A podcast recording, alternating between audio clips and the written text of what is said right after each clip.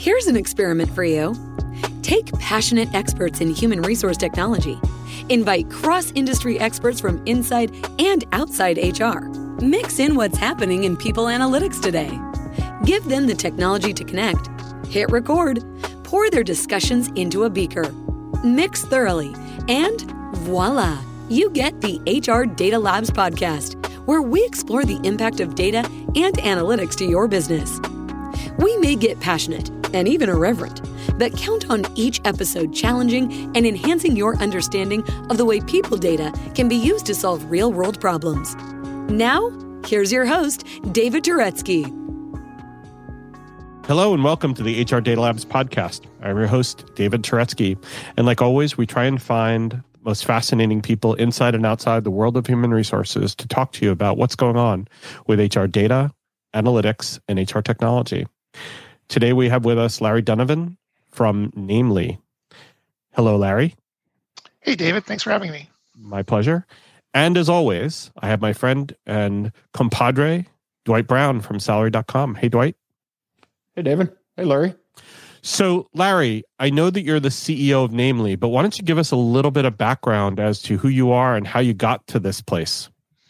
Sure. I am the CEO of Namely. I've been here for almost three years. My claim to fame is the only thing in life I can claim to be an expert on is HR technology after 35 years in this industry.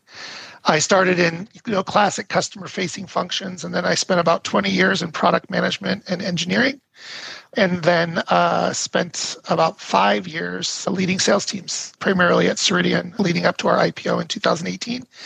And at that time, I decided it was time to go for the gold and be a CEO. So I left and spent about a year as the interim CEO at a company called Mineral, a mm-hmm. compliance software company for on whose board I still chair, and joined Namely in 2019. So here I am, Very living cool. a life in New York City. There you go. Gotta love New York. One quick question: Agile development, love it or hate it? I'd say love it. Yeah. Okay. Yeah. Good.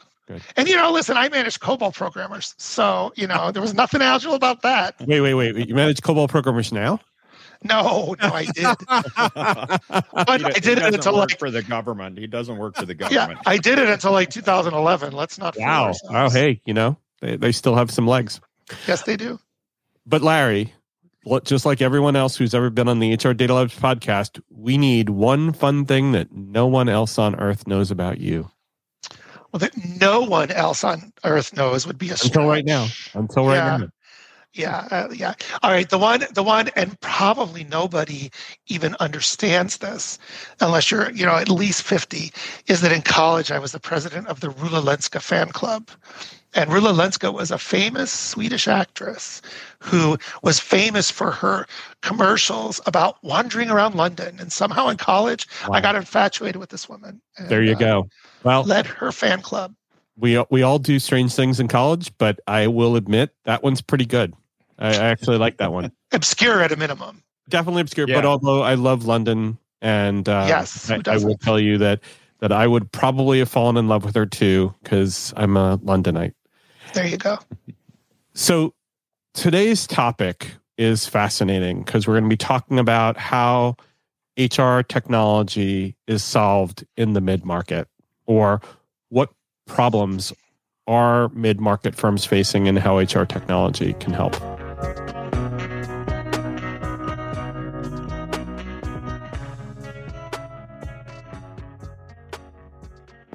So, Larry, the first question for you is what are the major business problems that face the mid market company? And why is that different from enterprise size companies or small businesses?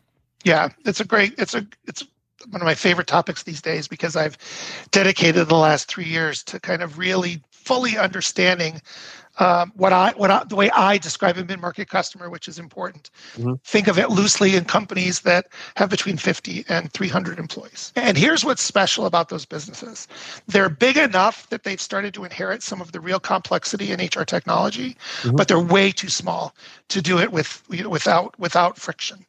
Right. And so I, I always like to say that you know, first of all, it's rare when one of these companies has more than three or four people in HR and zero people dedicated to technology and nobody whose job it is to know how the system needs to work. So the only time these customers understand about technology is just in time. And what does that mean? Well, it means that they're never going to be deep experts on the technology. So you're always going to be talking to them about the how to stuff in the application. They have to figure it out as it comes. And if you bring them a product that's too complex to configure, they'll give up in, in, in frustration. So the balance between complexity and the simplicity of the functionality is really, really important because they can't figure out how to use it every day uh, when they have to make a change. But but but in terms of the business problem, which is I think a little bit different than the user experience and the the thing that HR is trying to solve for, which is how do I get my job done? The business problem that mid market companies face is pressures from the top as well as pressures from small businesses, right? You know, you you get some pressures to grow and and try and stay mid sized is tough, but you also get competition issues with either big box stores if you're retail or if you're a restaurant you know how do you not grow to two different sites or whatever? Staying mid market is tough in and of itself from the business perspective mm-hmm. isn't it? As a yeah. you know, as a as an owner well, and even more so in the last couple of years because you can add all those classic business activities. And on top of it, how many CEOs have walked into the office or on a Zoom call said to the head of people who has maybe two people, oh, by the way, go deal with DEI, go deal right. with Black Lives Matter, go deal with the pandemic. But I think, you know, from a broader business perspective, you know, the, they, they all face the same challenges. It's just about scale, you know. So if you're growing fast, of course, the number one thing that the business owner or the CEO cares about is you know hiring and retention. And yet there's all these other dynamics that are required to keep the business operating. You know a great example is with the move to remote work. On average our customers are in 42% more states than they were two years ago Sure. You don't think about that. You just like, well, let these people go remote. It's going to keep them around. It's the way the world is changing. Right. Um, but then all of a sudden, you got all these all these compliance headaches to do. Right.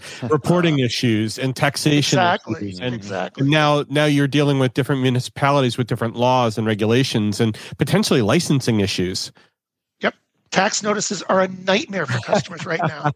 right. Um, right. And not even you're not even getting into things that that actually happen when you start having remote people like garnishments, you know, in all those different municipalities or other issues. So yes, tax makes things tough. And, you know, I, am not, we're not getting into a political discussion here, but the government tried to make it a little easier, but they really didn't make it easier. They said it was going to be easier, but it actually never went that way, really. I mean, it was, it was more about kind of the holidays on taxation rather than the actual changing of the tax code itself.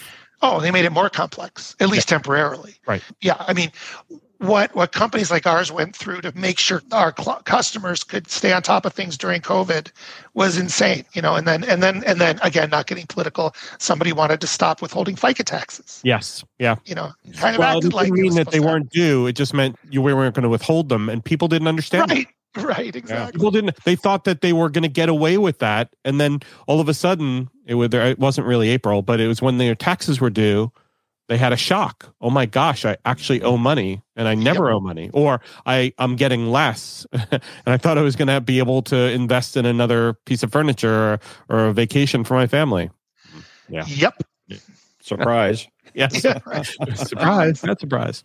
But but it, ostensibly, I agree with you around the business problem that the mid market has to face. It's it's a little bit of a mentality issue of we're not a small business anymore. We actually, it's not like we're just going to just share hats. We have specializations we have to deal with. And how does technology, how does HR technology help us solve that problem becomes different. We're not on QuickBooks anymore. We're going right. from QuickBooks. Mm-hmm. We're graduating. And now when we graduate, what headaches are we going to adopt versus what business problems we're going to solve with this?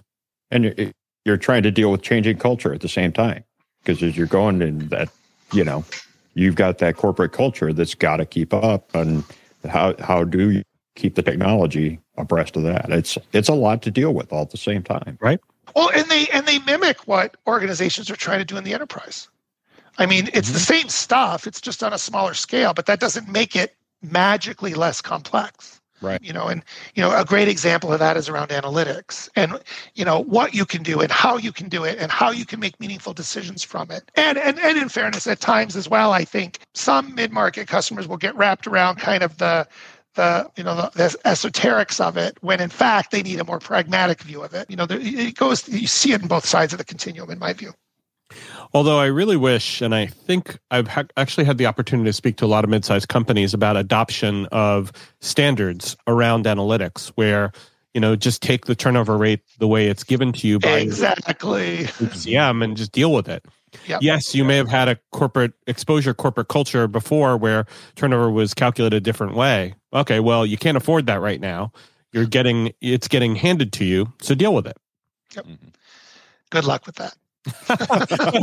you know, you know, sometimes, sometimes you can be successful with that, and sometimes you can't. And Yep. what I like to do, especially with the mid-sized companies that I work with, is show them how standardization helps them, especially if the companies they're working with provide benchmarking or other things that are benefits to them. Remember back when Jac Fitz-enz had all those metrics that he decided. Oh, yeah. So I tried to build an analytics product. I'm not joking. 20 years ago, that used those, and I thought it was the best idea ever because we we actually built to his his formulas. Didn't last five minutes. Now that was enterprise more more skewed to enterprise in fairness, but But, but Larry, I mean, even I, I built an analytics product, I guess it's now seven years ago. And still, there are companies who are kind of fighting back or pushing them back against the SHRM standard that exists for metric. Mhm. So I I hear you, and it it's gotten better. But the adoption of one standard, I think, is a little bit of a fallacy. The good news is, is that people are starting to look at them. The bad news is, is that either if they've made up their mind, then they have to go kind of more custom, not off the shelf, like a lot of others can't afford to do the, the custom. So they have to buy off the shelf. Well, let's face it. I mean, companies moving into the mid market are still in that startup phase where they've got weird differentism going on. And, you know, we- I don't want to adopt standards because we're different. That's how we made our name. That's how we grew, you know, If they can afford it, if they can if they afford can it, afford it. they have to be able Yeah. to adopt whatever they can get their hands on. Exactly. and I also think what's important about that, I alluded to it earlier, is that you know there's there's this there's this all important balance because if somebody thinks they want enterprise class flexibility, it comes with enterprise class complexity. Yes. Um, And a mid-market customer cannot cope with that. It doesn't work. And so that's something that we we we spend a lot of time, you know, most of all understanding from our customers so we make the right investments. But it is not trivial. And you'll get that, you'll get that chief people officer, for example, that worked for a very big company, went down market to a startup and brings all that baggage and it doesn't it doesn't end well. Like what you hear so far? Make sure you never miss a show by clicking subscribe. This podcast is made possible by Salary.com. Now, back to the show. So that brings us to question number two to talk about the capabilities of HR in a mid-sized world. They are typically understaffed. They're typically a small uh, a small group, typically generalists that have to take on everything. And then there are challenges that HR technology presents them and can actually also help them, right? So there's a balance there. How does HR deal with HR technology in the mid-size? I, I think the most important thing they have to do is develop great relationships with their vendors. You know, the the thing that the thing that's the most important is in a larger environment, you'll have people there in house that you can you can consult with about how to use and leverage that technology. Mid market customers have to rely on their provider. It's one of the reasons why they get so frustrated with support, because there's often this misalignment between expectations and reality. Right. And you know, if, if your only means for support, for example, is to call an 800 number and you got a consultative problem, you know, you, you get you get stuck really fast. And so it is it is really important that that organizations look at that with a pragmatic lens from what they can actually accomplish. And then to the point we were just discussing earlier, they're gonna have to, generally speaking, if they've made a good choice of a vendor that fits their business, use the tools as they've been provided because you know massive massive configuration complexity and and you know customization just isn't it's a it's not an option it's not sustainable And that's one of the problems is that a lot of times these mid-sized organizations, as you mentioned, they're small HR groups. They typically don't get the first dollar invested from IT in HR. And so they either have to take a model where they're outsourcing everything, including the technology, to a vendor that can do it all, including payroll. Yep. And and be able to get back to your point, be able to get back what they need, how they need it, and not have to do a lot of manual stuff to it in order to be able to deal with it because they don't have the time because they're also trying to solve for as you mentioned before cultural and societal issues. They're dealing with pandemics and they're actually having to solve problems that their business leaders, managers, and employees are facing. Yep. Absolutely. As being HR. So I guess this, the the next question in there is does the does this mean that mid-sized companies typically adopt more of a outsourced uh, IT model? Or you know like a, a, software as a service? Or is it not just software as a service but it's also technology as a service where they're actually getting a lot of these issues whether it's customer service or or otherwise that are actually kind of borrowed as well those resources yeah i think it's a great question. You know i think there's a you know there's a there's a range of options here. You know you take a small a smaller business you know 50 to 75 employees. A lot of them had got their starts on a PEO. They realized that what they need outgrows the PEO. So then where do they go? Well, then there's a gap because the PEO is doing everything. Right. But what really this customer wants to do is onboarding, recruiting, compensation, performance management, culture, payroll. engagement. Right. They don't want to do payroll or benefits because well, they, they, don't have, have that expertise. Right. Well yes. And so and so there are there are solutions out there though that will help them make that transition. So you're going to see more and more managed services offers around right. benefits and payroll right. that support then the the the organizations taking on the core competency of, of the hr functions. And i think you'll see more of that especially companies transitioning from peos then when you you know when you hit that 500 employee threshold you know then you're or higher then all of a sudden you might graduate yet again into one of those enterprise class products. Right. And and you're going to have alongside of that, you're going to hire a compensation manager. You'll probably hire a benefits manager, probably hire an HRIT slash payroll person. Once you hit that specific magic number and you start moving into the more enterprise class company, you have to hire those specializations because those problems cannot necessarily be outsourced away, although they can, but you get a level of service with that. You have an expected level of service you're yep. going to get what you get and you can't get upset about it. Mm-hmm. So, you know, it's good and it's bad, but there are costs either way. Exactly. I, I grew up in the world, Larry, before outsourcing. And then outsourcing became the thing back in the early 90s. It became the thing to start having people, having consulting firms, having organizations take away whether it's compensation or benefits or payroll or other things take it off your plate. And there was that push and pull. We we need to do it ourselves. No we don't. We can't. We can't invest in all of that. We need help. You know these guys have technology. They have the the people with the knowledge. Let's invest in them. And so that push and pull continues to this day. Yep for sure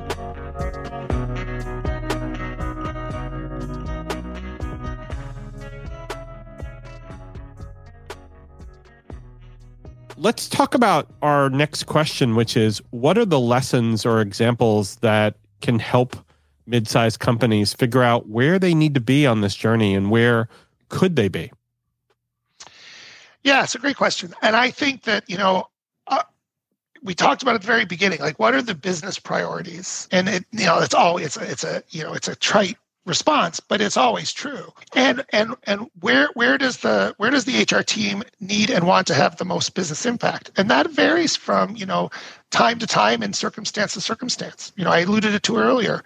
You know if you don't if you don't have your handle on recruiting and onboarding in this labor market in this high in this climate whether you're growing or not because your turnover is spiking mm-hmm. you know not much else matters. You know you got to do all this stuff reasonably well but if you're doing that poorly you're at a massive disadvantage. You know and so that's that's job number one. And so many organizations struggle to do that well but more importantly so many other organizations do it in a differentiated way And so the bar is much higher. You've got to decide where you want to be on that continuum. And technology is only one element of that, of course, but it's a crucial one. You know, if you've got any kind of hiring velocity, whether it's the, the talent acquisition side of it or the onboarding, you know, and then I think that the the the day-to-day operation, so the business doesn't get into this hell, is really important. I alluded to this earlier. You know, remote workers are creating major problems with compliance, managing taxing authorities, and the like. And rarely do people that are working in these companies who've been in three states for a decade know what to do when all of a sudden they're in 13. Right. And you know, listen, there is nothing worse than getting a frantic phone call from a CFO at a client company because they've got 10 states sending them tax notices and threatening, you know, to right. put liens on the business. And yeah. it does happen. And right. it's not because anybody does a lousy job. It's just the stuff gets ignored and, uh, and, and it doesn't blow up until that notice comes from the taxing authority, by the way, who'll respond to your letter in like four months. well, and I, and I yeah, and and I think this is there's a little bit of an issue here with empowerment, right? Do we give the employee the empowerment to update their own address records, and do they know they have the opportunity to do that, right? So there's a little bit of UX issue here. If the if the people in payroll, or if the people who are responsible for payroll, or the CFO knows that someone moved to another locale where they do not have either an SCN or they don't have a um, FE, sorry, an FEIN, where they aren't registered. Do they need? Does the software let them know they're now in a new locale where they're going to need to collect either withholding or they're going to need to do reporting? Does it yes. happen? I know of one it does. And let me tell you something. It still doesn't work. we, well, we have res- we have resorted to presenting the information every time you run payroll, presenting the information every time you address an employee tax record. You have employees in a state where you don't have an unemployment experience rate. Right, but but so that's the reason why notifications have become such an important part of the HR technology. Yep. Notifications not just of the person who's responsible, but three levels up to make sure that yeah. you know there's there's an important thing that's happening. Do you know that it's happening? Are you on top of this? Exactly. I, I, think that goes to, you know, not just notifications and, and employee experience, but it goes to the sophistication of the of the company and their ability to deal with things. And, you know, going back to the thing you mentioned before about analytics. Analytics isn't going to solve for that tax issue. It's not. I mean, there's there's no. no right. I mean, it's a notification potentially, but but but so can we create though analytics that do focus people on other issues that it could and give those people in the mid market an understanding about what's happening in their business so they can react to other things like you know whether it's the great resignation or the great yep. awakening or whatever we're calling it you know you're getting people who are leaving because this this termination reason. What you know is that a compensation issue? Maybe. So do we then tie that notification to then open up the compensation and see if they're being paid fairly against their market? You know all of that can be kind of linked together. I think what the problem is in the mid market they typ- typically don't have specific compensation experts. And so the technology kind of needs to do a little bit of that hand holding don't you think Yep, absolutely. And and some some of the things you'll start to see, I think, over the next few years is you'll start to see more and more of that because we we've got to find these external sources of the data, whether it's compensation equity, market equity. You know, the example I always love to use is when you hire a 101st person in the state of California, the world just changed for you. Right. And how and and I, you know, it shouldn't have to be I sent you an email. It should be giant red flag pop up blinking light. You just hired your 101st person in California. Here's all the resources you need to deal with. And here's some of the things the system just changed for you automatically in order to allow that to happen. And and what's important there in all of these examples, comp is another great one, is that there's all this external data that has not yet been, you know, kind of created in its in a granular enough form that it can be digested, and then more importantly, the technology with the right APIs to consume it and use it. And interestingly, you know, Mineral is a very interesting company in that regard, doing some of that kind of breakthrough work around core compliance. But you know, there's been companies around for a while that have done that really well for taxes, you know, so that you know we don't companies like us don't have to worry about what the, what the withholding table rates are for sure. the state of Illinois. Sure yeah. That kind of stuff. Yeah one of our one of our partners which will remain nameless is a really big in the tax compliance world. But but like going a little bit further apis have been a really big boon for a lot of technologies hr especially where the ability to get the experience or the difference or the what's new why is this important? The ability for apis to be able to help be able to get experiences that other technologies have that other technologies have solved for is really critical. And you know we've seen that specifically when we're talking about things like compensation where we're we can get an api and go and ask for what's the hiring rate for xyz job and you get back a minimum midpoint maximum or you get back a 25th median 75th on base salary. And then you can tell somebody in the right in the user experience hey you're hiring for this accountant job in california and la here's what the starting rate is based on this api that we're going out to this other third party company to get that data. That's really cool stuff. And to the extent at which hr has been able to utilize that like so many other technologies have hint erps that you know we should be doing more of that don't you think? Mm, without question. And i think it's there's there's a couple of distinctions here because some of those apis are relatively straightforward. They're passing credential data. You know mm-hmm. the best example is when you feed somebody's accepted offer to an onboarding process. Sure pretty clean, pretty straightforward. But these others that are more dynamic, you know, that need to account for a sequence of events that then link to data, right? Those more those more interesting ones, we're still not there yet. And there's two reasons why. One is because the sources of that data are often not all that technology savvy in the way they use it manage it and expose it.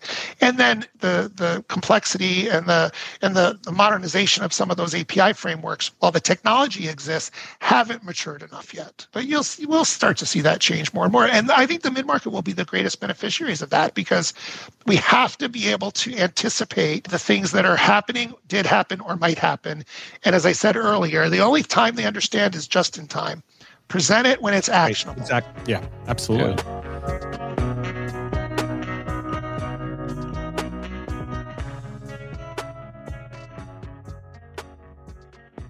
So, Larry, we've talked about the business problems facing mid market clients and what can HR help them with. We've talked about some of the types of things that HR generalists in the mid market world usually have to deal with. And then we've talked about some examples and lessons for those mid market companies and, and for the HR teams. Anything else you want to put as a finer point before we close? No, I, I just think that I think it's super important that the that the world understands that those requirements are unique and we have to account for them. That's it's as simple as it gets. And I think it's been underserved for sure. Outstanding. Well, Larry, thank you so much. My pleasure. Thanks for having me. Dwight, thank you. Thank you. And thanks for being here with us, Larry. And thank you for listening. And if you've enjoyed this podcast, please hit subscribe. If you know somebody who might like it, please send it their way. Thank you very much. Take care and stay safe.